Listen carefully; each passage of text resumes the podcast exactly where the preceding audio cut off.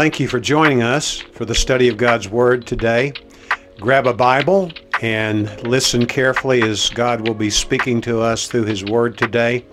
And may the words of my mouth and the meditation of our hearts be pleasing in your sight, O Lord, our rock and our Redeemer.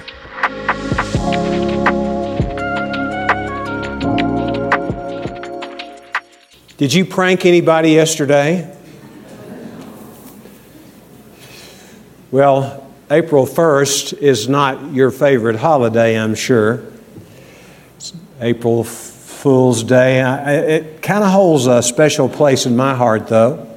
55 years ago, yesterday, I was dating a charming and bright and beautiful, and I could go on and on with these things that would be true of her. Sally is her name. And we had been dating then for about three months, and I decided it's time for me to fish or cut bait. And so I, as a senior in high school, I came up to her before class started one day, and I had my senior ring. That's what we did in those days. This is the dark ages, I want you to know. And you would give your girlfriend your ring, and that means she belongs to you. And that's what I was interested in, to say the least.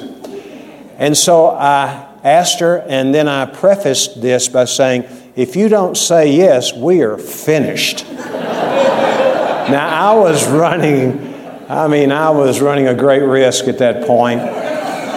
But I had something in my pocket. It was April Fool's Day. So she said no. I said, April Fools. Well, she said yes, and then three and a half years later, she said yes to be my wife. And so that's been a long time ago, but I think back on that day with great fondness. Pilate, when he wrote what we read in John 19, verse 19, if you open your Bibles to John 19, we continue to study the Gospel of John together in verse 19 shows us that either Pilate was vindictive in what he's saying here in requiring this statement of who Jesus was and what his crime was that warranted his being crucified. He wrote, Jesus the Nazarene, the King of the Jews. And he made that the inscription which was up above the head of Jesus. And by the way, anyone who was crucified had a description of who he was and what he allegedly had done. It happened occasionally that people who were present at a crucifixion, seeing the name of the person, identifying the person, and then seeing the alleged crime, would come to the rescue of that person and say, Wait, wait, I have evidence that this is not an accurate thing that's being stated against this individual. Well, Jesus never called himself king. Did you know that? When he was asked, Are you the king of the Jews by Pilate? He said, You have said it. He didn't say, I'm king. The big problem that Jesus was put to death for had nothing to do, deeply at least, with violating Roman law. Remember when he stood trial before Pilate, who was a representative of Caesar there, and Caesar was well represented because this man Pilate, for all his faults, he had integrity as it related to the procedure. He went through the four steps that bona fide a trial under Roman law. And at the end, he found no guilt in Jesus. More than one time, we've read in the 18th chapter and in breaching over into the 19th chapter how he says, I find no fault in him. But the Jewish establishment would not have it. They were up in arms. He was afraid of the people, the scripture says. He let the people's voice prevail over what he knew to be right and true. And therefore, Jesus was accused and finally declared by Pilate that he had produced sedition and treasonry by calling himself the King of the Jews. Jesus the Nazarene, the King of the Jews. This is a story that is our story really today. It's as real for us today as the first group of people who heard it told by John through this gospel told it. So listen carefully to what the Lord might say to you and me today. Let's begin with verse 17 and look at the site of the crucifixion. The humiliation and the exaltation are both present in the cross of Christ, in his crucifixion. Look at the place where he was crucified. They took Jesus, therefore, verse 17 of chapter 19 says, and he went out bearing his own cross to the place called the place of a skull. Now we know from other gospel writers that he didn't carry his own cross all the way to the place of crucifixion. He was so thoroughly depleted of electrolytes and any kind of fluids because of the beating he had taken at the hands of at least one Roman soldier as he was scourged. He had had no sleep for over a day by this time. The stress on his body was incredible. And we remember that he sweat drops of blood in the Garden of Gethsemane as he was wrestling with his mission that he would drink the cup of the wrath of God. All that conspired to cause him to lose strength. And a man was conscripted out of the crowd. His name was Simon of Cyrene.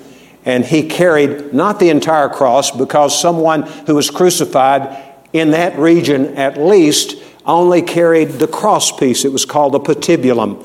On shoulders, he would take it, and that person would have that piece tied with rope to his shoulders. So this man, Simon of Cyrene, substituted in at that place the place of the skull, which is called in Hebrew Golgotha. Historians and archaeologists tell us that this place was on the north side of Jerusalem. They deduced that from where the trial that was the trial that ended up with Jesus being sentenced to crucifixion. It was in the fortress Antonia, which was on the northwest side, on the wall side in the city, but right up against the wall of Jerusalem. And so Jesus had gone this circuitous route and he was going there to the place of the skull. In 1865, an archaeologist by the name of Gordon came there, first time to the Holy Land. He was so excited to see the land where Abraham, Isaac, and Jacob were and where ultimately Jesus was. He was a Christian man, a believer in Jesus Christ, not just in his head, but in his heart. And he was eager to try to locate some of the sites that are mentioned in Scripture, and he was especially interested in finding out where the tomb of Christ was and also where the place of crucifixion.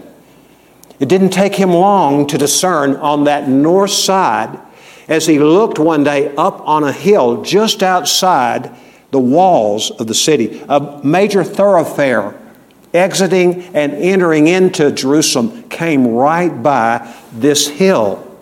And as he looked at it, Lo and behold, he saw what was clearly a skull's visage in that side of that hill.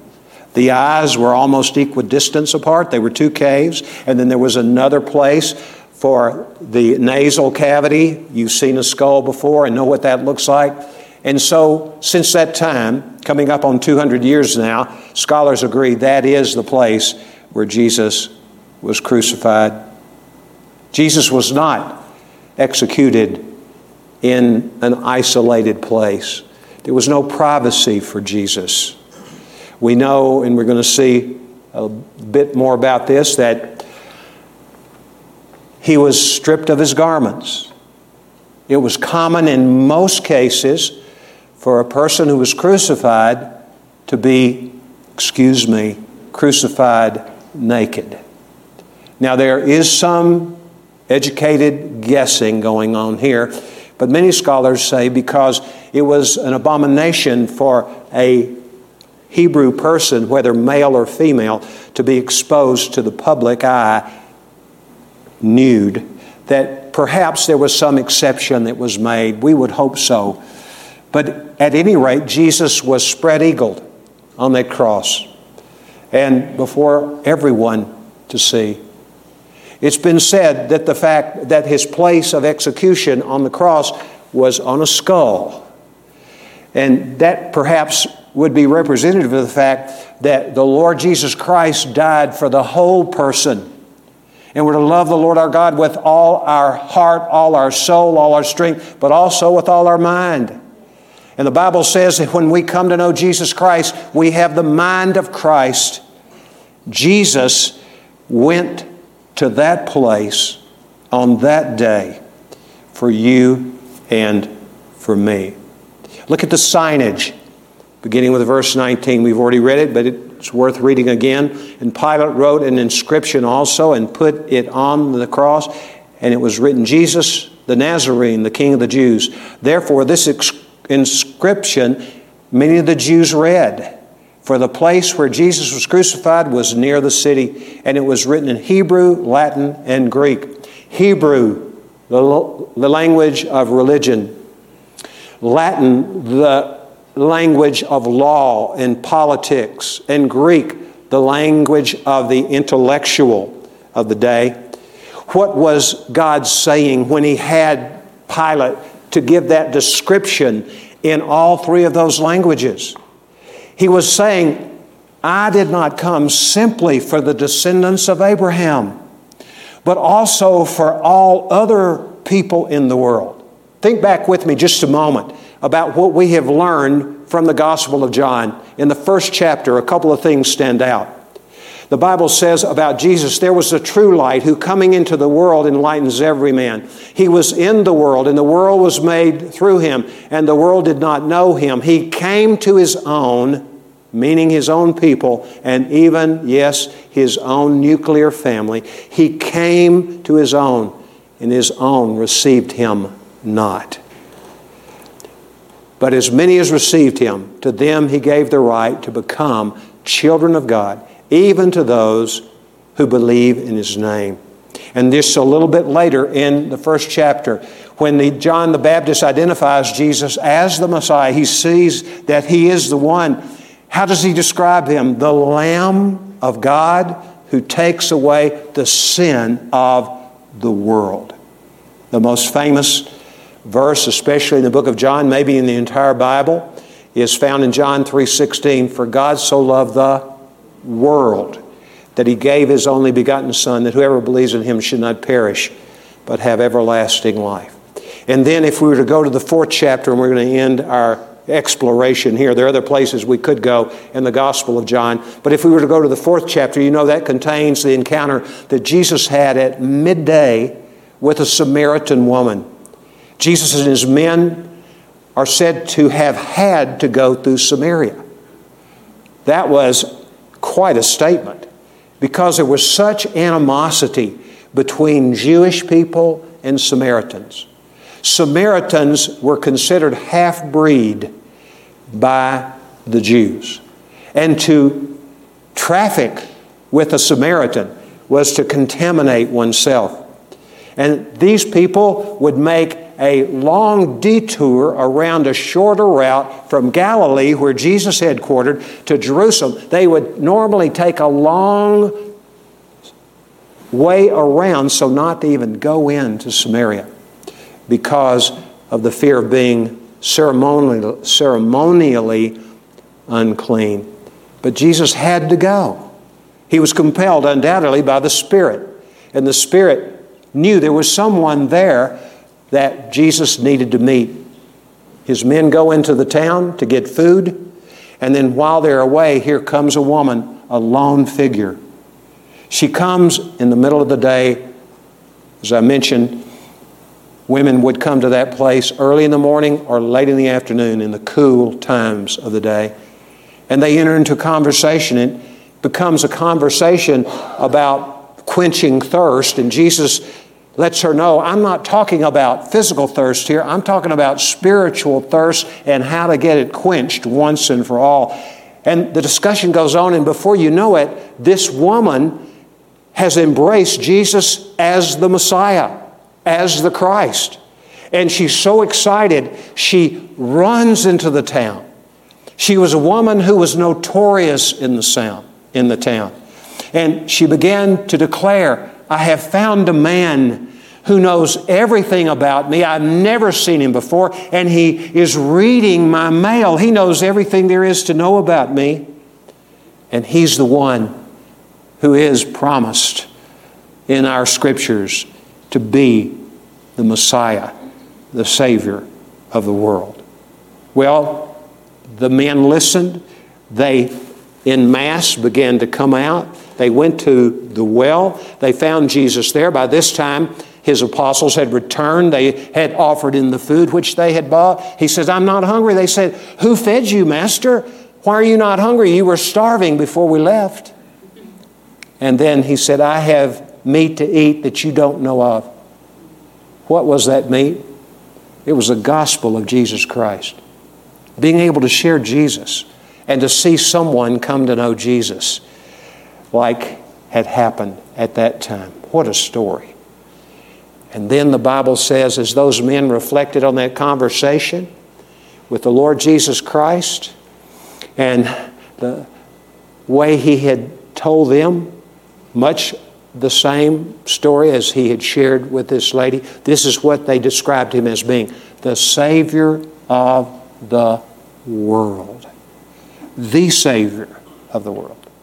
There's only one way that we can know God that's through the person of Jesus Christ, who himself was man of very man, but also God of very God. He still is man of very man, and still is and always will be God of very God.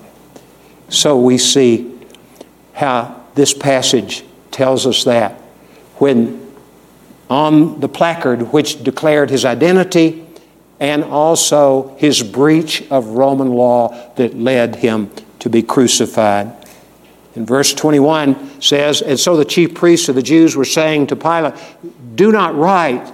Actually, the grammar would render a better translation stop writing the king of the Jews.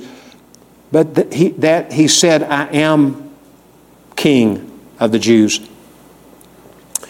And uh, here's something that is sort of an aside. It may mean nothing to you, but it means a lot to me, and I hope it will mean something to someone here.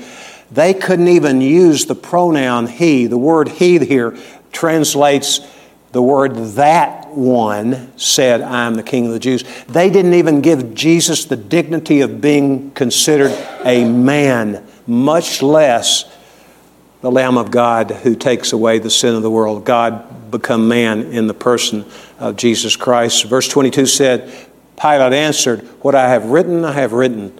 And this means I have written it, and it's permanent. It's an indelible ink, as it were. It's also ink that's clear and it will be there forever and ever and ever. So we look at the signage and we learn things about Jesus that are very important. We look at the place, and that has application to our lives too. But now let's spend the remaining time we have considering the significance of Christ's cross and his work on our behalf on the cross as it relates to us. It's relevant to every person in this room. Verse 23 says, The soldiers, therefore, when they had crucified Jesus, took his outer garments and made four parts, a part to every soldier, and also the tunic. Let's stop right there. A part to every person plus the tunic. That tells us, because we know from literature contemporary to this time, that the typical wardrobe of a man of Jesus' stature would include five elements a turban, a sash, or some would call it a girdle around one's midriff, sandals, then the outer garment. Those were the four items that were gambled for by these men. I mean, we're, we're divided, not gambled. The piece which was gambled for was the inner piece, the tunic, which was, as it's described here in verse 23, was seamless, woven in one piece. They said, therefore, to one another, Let us not tear it, but cast lots for it, to decide whose it shall be, that the scripture might be fulfilled. They divided my outer garments among them, and for my clothing they cast lots. Now, I'm going to interrupt our consideration of John 19 for just a moment. And I'm going to ask you to keep your place in John 19 and turn with me to the 22nd Psalm. We introduced our worship service today, and many of you were not here yet with the reading of the 22nd Psalm. And this passage of Scripture, the part we just read, talks about the fulfillment of a prophecy. And if you'll glance down, holding your place still in verse chapter 19, verse 28, the Bible says that Jesus, knowing all things had already been accomplished in order that the scripture might be fulfilled. This prophecy in Psalm 22 is going to blow your mind if you've never explored it carefully. There are people who take pot shot after pot shot after pot shot at the reliability of the Bible as being just a good religious book from antiquity full of flaws and not correct in many ways. But let's take a look at the 22nd Psalm. This psalm in the 53rd chapter of Isaiah, which our elders are teaching over the course of this Holy Week beginning tomorrow at 10 a.m. and each day after that at 10 a.m. Look at verse 1 of Psalm 22. My God, my God, why have you forsaken me? Wow. This was written by David 1000 BC, approximately, maybe give or take 20 or 30 years. There was no such thing as crucifixion. We're going to get to where this passage in Psalm 22 talks about crucifixion in just a bit. But there is no such thing as crucifixion until sometime between 400 and 300 BC. If my math is correct, there's like five or six centuries between the writing of Psalm 22 and the invention, if you will, of crucifixion. And the Persians were the ones who came up with the idea. The Persians wanted to execute people when they were guilty of a crime or an enemy. They wanted to execute them, but above ground. Here's why is because they believed the earth was sacred. And they did not want any body part or whole person who was executed to fall on the ground for fear it would contaminate them. The Carthaginians came along about 100 years later and adopted from the Persians this method of executing. And it was a horrible, horrible method. In fact, I'm going to quote two notarized, n- notorious in the good way people in the Roman culture and history about this time. Cicero, he was a philosopher, and this is what he wrote about crucifixion. He said it is cruel and horrifying death. And then Tacitus, who was one of the great historians of Rome, he said this it's a despicable death. So, this is what Christ was facing this time. And he is forsaken by God when he's on the cross. Do you know why he was forsaken? Because in the book of Habakkuk, the Bible says God has such pure eyes, he cannot even look on sin. And when you couple that with what Paul writes in 2 Corinthians chapter 5, where he says, God the Father made Jesus the Son to become sin on our behalf in order that we might become the righteousness of God in Christ. So when it is declared by Jesus, My God, my God, why have you forsaken me? It didn't simply fulfill prophecy, but it declared what Jesus was experiencing. Jesus had been abandoned by God the Father. The first time in his 33 plus years, he did not have fellowship with God the Father. But think about this the first time in eternity, he was forfeited of his relationship with the Lord because he became the place where sin was paid for. The word that's used in the New Testament, it's a big word, propitiation. It's also used in the Greek version of the Old Testament. It's called the Septuagint. And it's used in the Septuagint to describe the mercy seat on the Ark of the Covenant. What happened on the mercy seat? Once a year, on the Day of Atonement, Yom Kippur, the high priest would take two goats. He would confess all the sins from the previous year that he knew that Israel had committed. Then there was a designated person who was given the responsibility to carry that goat out as far as the eye could see and then over the horizon as if to fulfill what the scripture says that as far as the east is from the west, so far God has removed our sins or transgressions from us. But the second goat was slaughtered, the blood was let, the blood was taken by the high priest. He did this by himself. He would go into the Holy of Holies that part of the tabernacle and later the temple that only the high priest could enter without defiling it and bringing down the wrath of God on himself and Israel. He would go in there, he'd take that blood of this sacrificial goat and he would pour it on the Ark of the Covenant. And the mercy seat was perfectly fit on the top, solid gold, but it was not attached it was a separate piece of the furniture. And when he did that, the cherubim, which were fashioned representing God, they were looking down from either end on this atonement for sin. When Jesus Christ died on the cross, he shed his blood for us, and he paid the awful price for my sin and for your sin. That's the gospel. We were destined not only to die physically, but to die spiritually.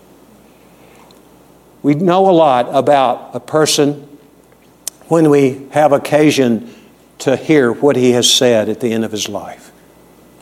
We're hearing the words of Jesus in this passage. We learn even more about him, how concerned he was about people there, We'll get back to that if I remember in a moment. But I want to mention a man that some of you may have heard of, maybe you have studied his writings. His name was Voltaire. Voltaire was a French philosopher in the 18th century. And Voltaire was a man who had as his number one mission to destroy people's faith in Christianity. He was the Catholic Church in France' greatest enemy.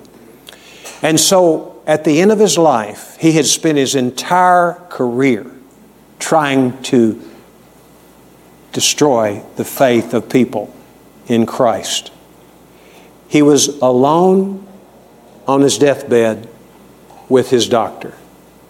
And he said, I am abandoned by God and man. Notice he made mention of God when he was on his deathbed. I'm abandoned by God and man. And then he said to his doctor, I will give you half of all my worth if you can give me six more months to live. That doctor couldn't promise that, could he? He couldn't. Because no man knows his time, the Bible says. The Bible says it's appointed unto man once to die, and after that to face the judgment, to give an answer to God regarding the way we have conducted our lives. And the reality is, that everybody is going to come up short in that situation if we come to Him on our own. As Jesus read, Romans 3, we've already read it, we've heard it. There is none righteous, no, not one. There is no one who understands. There is no one who seeks God.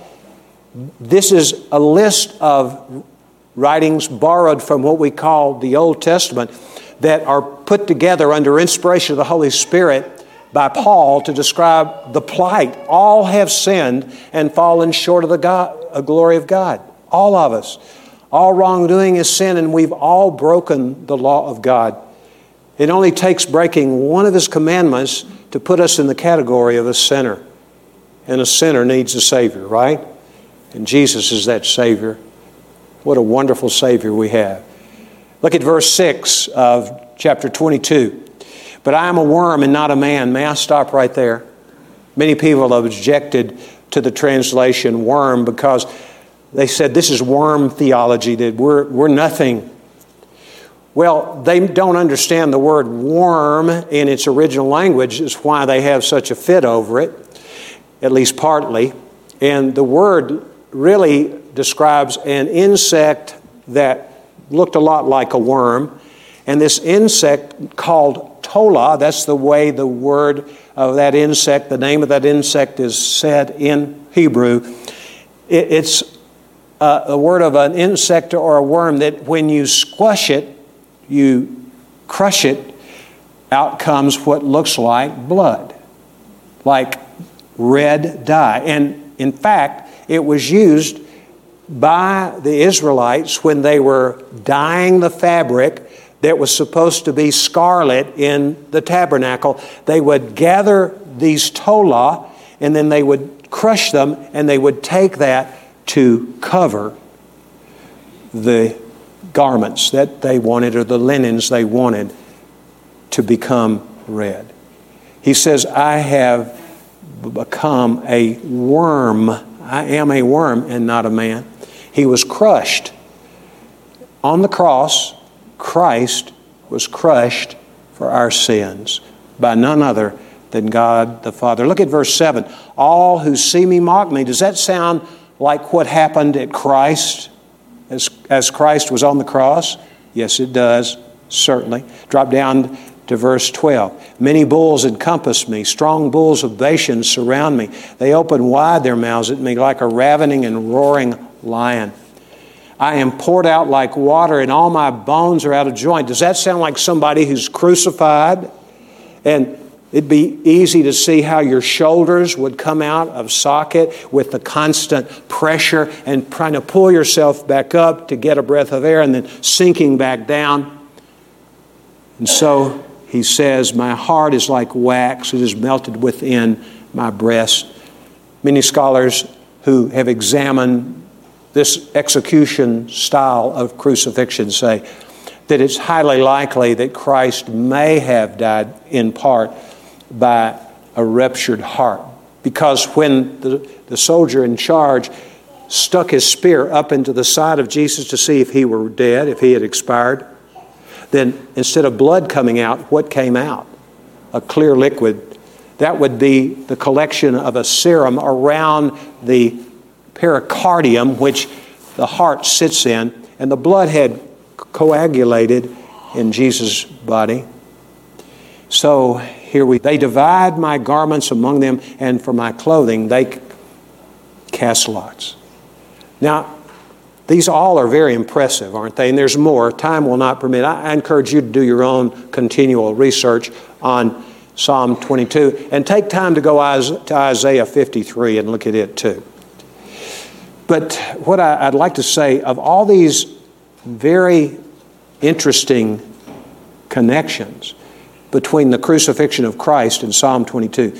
The one that really captures my attention most is verse 18 They divide my garments among them, and for my clothing they cast lots. Here these soldiers are at the foot of the cross.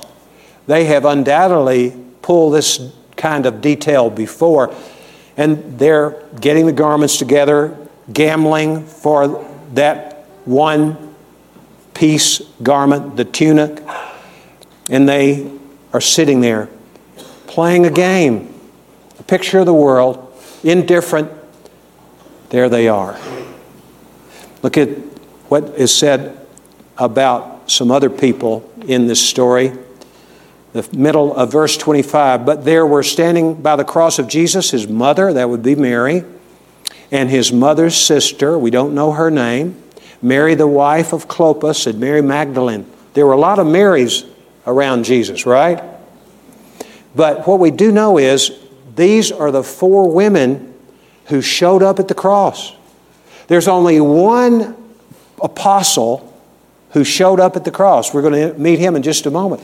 The courage of these women. You might say, well, sure, they didn't have any fear of being crucified because women were not crucified. Well, I beg your pardon. They were genteel women, and they came out of love for Jesus.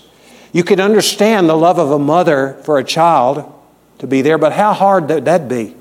The horror of seeing your son, who was now not even recognizable because of the beating that he had taken and all that he had gone through. It broke her heart, undoubtedly. But in great maternal way, she's there. The other three were disciples of Christ, and quite frankly, Mary was too. They're there. And then look at 26. When Jesus therefore saw his mother and the disciple whom he loved standing nearby, he said to his mother, Woman, behold your son. He's talking here undoubtedly about the Apostle John. John's name does not pop up in the book of John. We don't see that. John the Baptist does, but not John the Apostle. And most scholars are agreed that this reference is not the only one of that sort in the Gospel of John. But this would indicate this is John the Apostle standing in the morning. He said to his mother, Woman, behold your son. In other words, you're going to be this man's mother, spiritually, is what he was saying. And then he goes on to say to the disciple, Beloved, behold your mother. He gave responsibility to John, the son of Zebedee. Now, did Jesus have any brothers or sisters? Were there any siblings of Christ who, by every account, would be responsible to look after their mother in the event that the eldest son died? Well, yes. We even know the names of these people James and Joseph and Judas. Those are three of the four male names, and then two unnamed sisters, at least, maybe more, because it names four brothers, and then sisters, which obviously is at least two, maybe more. But what Jesus had said sometime before this, it's found in Matthew chapter 12. It's, Jesus is teaching, and this group of family members come and they say, We want to talk to Jesus. And Jesus here's what they want of him through an intermediary. Evidently, the place he was teaching was so filled with people there was no more room. And so, what Jesus said, he says, Who is my brother? Who is my mother? It is they who do the will of God. And he looked and he undoubtedly gestured, and he, as he scanned the audience, he says, You are my sister. You are my brother. You are my mother. What is Jesus talking about when he gives responsibility to John to look after his mother? And how this group is to be a unit is really what he's saying. It is the beginning of the church of Jesus Christ, a picture at least. We know it was several weeks later at Pentecost when the church was finally formed, when the Spirit of God descended. But this is a picture. It would be a small group. Can you imagine what has happened in the history of the world as a result of a beginning like this? Five people. And John had like the other apostles, he even had left Jesus in that time of Jesus' arrest. But he came back, didn't he? He came back. Look, there may be a John in this room this morning. You've been away from the Lord. And you know it. You came here maybe thinking maybe this would be the day I could get in a up to date relationship with Jesus again. I hope so. Today is a day probably for that. But what we see here is that Jesus is interested in individuals, isn't he? He was interested in the thief on the cross when he said to him, Today you will be with me in paradise. And this thief, by the way, had early on in his time, according to Matthew chapter 27, on the cross, he had joined his other friend in crime, probably, the other thief, and they kept mocking Jesus. They were both saying all the kind of ugly things that passersby were and the religious leaders were saying about Jesus. But we see a change occurred in this man. What, what caused it? Jesus had said, the first thing he said from the cross, My God, my God, why have you forsaken me? And then he goes on to say, Father, forgive them, for they do not know what they do. This man had watched Jesus, and he never seen a man like him who was ready to forgive all those who were crucifying him, all those who insulted him, and all those indifferent people on that thoroughfare, and they didn't even give a shrug perhaps when they were moving back and forth in and out of Jerusalem on the North Highway, out of and into Jerusalem. But he saw something and his heart was changed. And then he said, Lord, today, remember me in paradise. And what doesn't appear to our English reading eyes is reported in this statement when he said he asked, and he didn't ask once, he asked at least twice, and probably repeatedly, Lord, remember me when you come into your kingdom. And Jesus said, Today you're going to be with me in paradise. Awesome to think about. Verse 28 says, After this, Jesus, knowing that all things had already been accomplished, in order that the scripture might be fulfilled, said, I am thirsty. And we looked at that in chapter 22. I didn't emphasize that, but in 14 and 15, and then also in Psalm 69 21, there's a reference to that effect that he was thirsty. He was physically thirsty, and anyone and everyone who was crucified had that same physical response. They were dying for water, literally. But also, I think, and remember, God had forsaken him during that three hour period that he just enters out of when he utters these last two or three things that he said before he died. And he was thirsty for reunion with the Father. Are you here today? And you've been closer to the Lord before than you are today? And you've managed to ignore him, stiff arm him, but today he's speaking to you and He hasn't forsaken you like He did Jesus, but you have forsaken Him. This is a good day to get right with Him, isn't it? There's no day like today to do that. I'm thirsty. A jar full of sour wine was standing there. So they put a sponge full of the sour wine upon a branch of hyssop. Hyssop was used in the ceremony of the Passover when the plant hyssop would be dipped into the blood of the sacrificial lamb and sprinkled on the people present, symbolic of the blood of the lamb being that which would atone for the sin of the individual and brought it up to his mouth. Jesus took some wine here. He would not take it when he was first crucified because the wine that would have been given then was doctored with a narcotic that would have dulled the pain. Jesus didn't want to miss the pain. He was not a masochist, but he wanted to do it right. Verse 30 When Jesus therefore had received the sour wine, he said, It is finished. And he bowed his head and gave up his spirit. Let me finish with this. I want to talk in the four, four minutes we have left about what it means when Jesus says, It is finished. One word in his language, tetelestai the way the word is constructed, it would indicate that whatever has been finished cannot be undone. Once done, always in effect. So, what Christ did for us on the cross, when He went to the cross, took our punishment for us, became the propitiation of our sin, became the place where the wrath of God was satisfied, became our sacrifice, He also became our Redeemer.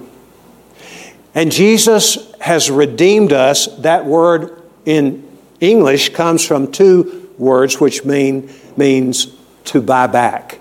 He has bought us back. Jesus says about himself, For the Son of Man came not to be served, but to serve and to give his life a ransom for many. That's the cross, isn't it? He gave his life a ransom for us who know him and for those who would embrace him as Lord and Savior. And he's also the reconciler. We wouldn't blame God, would we? If he said, All I can do is forgive you. I don't want to have any intimacy with you going forward. Who could blame the Lord for that if we have his forgiveness? But he doesn't deal that way with us. What does he do? The Bible says God demonstrates His own love toward us in that while we were yet sinners, Christ died for us. We were His enemies, He died for us. And He died for us to reconcile us to Himself. God was in Christ reconciling the world to Jesus Christ. So Jesus makes it possible for us to know God and not just casually, to know Him personally and intimately, to have that kind of relationship where He longs to meet with you and me. Jesus said to His apostles just a few hours before His crucifixion, less than a day, He says, No longer do I call you slaves, for a slave does not know what his master is doing, but I have called you friend. What a sweet word that is coming from the lips of anybody toward me or you. But he called us as the God man friends. For the slave does not know what his master is doing, but everything I hear the Father say to me, I want to pass it on to you. Wow. When we open the Bible every day, if we come with the right heart, the heart that Jesus Himself displayed in relationship to the Father. In the book of Isaiah, chapter 50, this is what we hear the writer say about the servant. He says, Morning by morning, God awakens my heart to listen like a disciple, one who is taught, so that I may know how to sustain the weary one with the word. I love having a purpose, don't you? a purpose beyond selfishness, a purpose that gets me up in the morning and makes me want to go into the day many times when I don't feel like it. I have a job like you do. I have a responsibility to you who contribute to what pays for my living, and I'm so grateful and humbled by that. But look, don't get any ideas, but if I no longer had the job, I would still get up in the morning with a mission because Jesus Christ has come to live in me and He wants to use me to reach others. It's true for you too. Let's pray. If you don't know Jesus, today is the day. Oh, dear one, I can't imagine if you got even half of what this scripture teaches, not wanting to know such a king and a Lord. Would you just say to the Lord Jesus, Lord, I need you. I can't make it on my own. I can't be good enough, Lord. I can't be baptized enough or read the Bible enough. I'm lost without you, Jesus. Please uh, save me, forgive me of my sin, and come to live in my life. Thank you, Lord. If you pray that prayer in sincerity, Christ answered it. And it's a day for you to declare Him. Amen.